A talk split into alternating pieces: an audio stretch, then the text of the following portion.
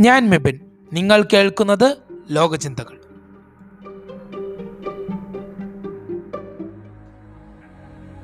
ഇന്നത്തെ എപ്പിസോഡിൽ ഞാൻ യുണൈറ്റഡ് നേഷൻസ് ചിൽഡ്രൻസ് ഫണ്ട് അഥവാ യൂണിസെഫിനെ കുറിച്ചാണ് പറയുന്നത്.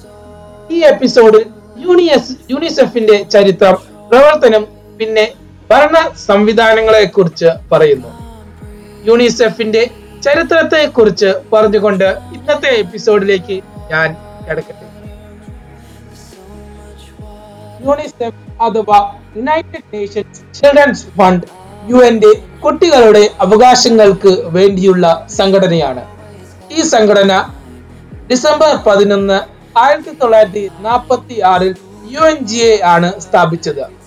സംഘടനയുടെ സ്ഥാപക ലക്ഷ്യം രണ്ടാം ലോക മഹായുദ്ധത്തിൽ കഷ്ടത അനുഭവിക്കുന്ന കുട്ടികളെയും അമ്മമാരെയും സഹായിക്കുക എന്നതായിരുന്നു.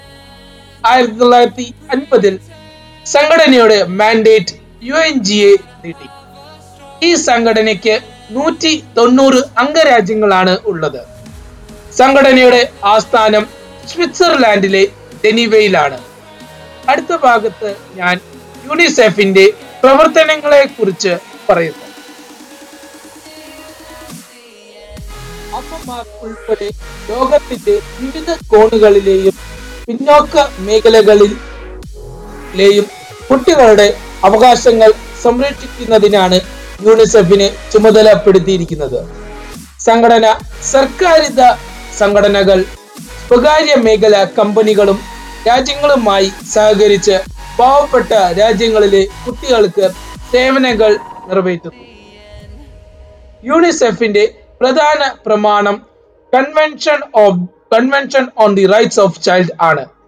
ഈ കൺവെൻഷൻ സെപ്റ്റംബർ രണ്ട് ആയിരത്തി തൊള്ളായിരത്തി തൊണ്ണൂറിലാണ് നിലവിൽ വന്നത്. ഈ കൺവെൻഷനിൽ കുട്ടികളുടെ അവകാശങ്ങളുമായി ബന്ധപ്പെട്ട് അമ്പത്തി നാല് നിയമങ്ങളാണ് ഉള്ളത്. യൂണിസെഫ് ഈ കൺവെൻഷൻ തങ്ങളുടെ ഭരണഘടനയായി മാനിക്കുകയും അതിൽ പറഞ്ഞിട്ടുള്ള കുട്ടികളുടെ അവകാശങ്ങൾക്ക് വേണ്ടിയും സംസാരിക്കുന്നു.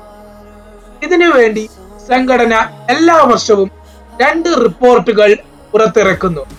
ഇവയുടെ പേരുകളാണ് states of world's children report പിന്നെ യൂണിസെഫ് ആനുവൽ റിപ്പോർട്ട് ഇതിനോടൊപ്പം UNICEF United Nations World Bank Group European Commission office for coordination for humanitarian affairs Gavi alliance എന്നീ സംഘടനകളുമായി സഹകരിക്കുന്നു. അടുത്ത ഭാഗത്ത് ഞാൻ യൂണിസെഫിന്റെ ഭരണ സംവിധാനങ്ങളെ കുറിച്ച് പറയുന്നു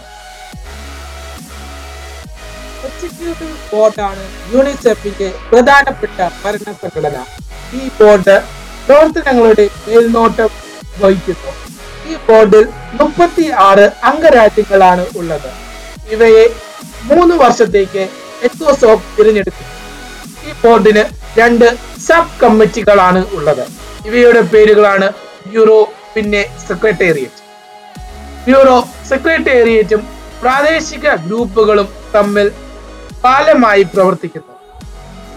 ബ്യൂറോ എല്ലാ മാസവും കൂടുന്നു. ബ്യൂറോയ്ക്ക് ഒരു പ്രസിഡന്റും നാല് വൈസ് പ്രസിഡന്റുമാരും ആണ് ഉള്ളത്.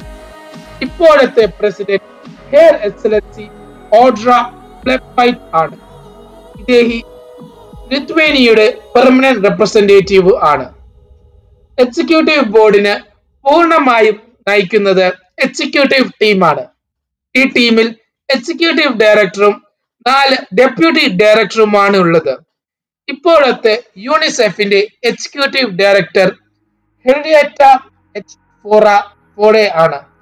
അദ്ദേഹം യു എസ് എ ഐ ഡിയുടെ അഡ്മിനിസ്ട്രേറ്റർ ആയിരുന്നു.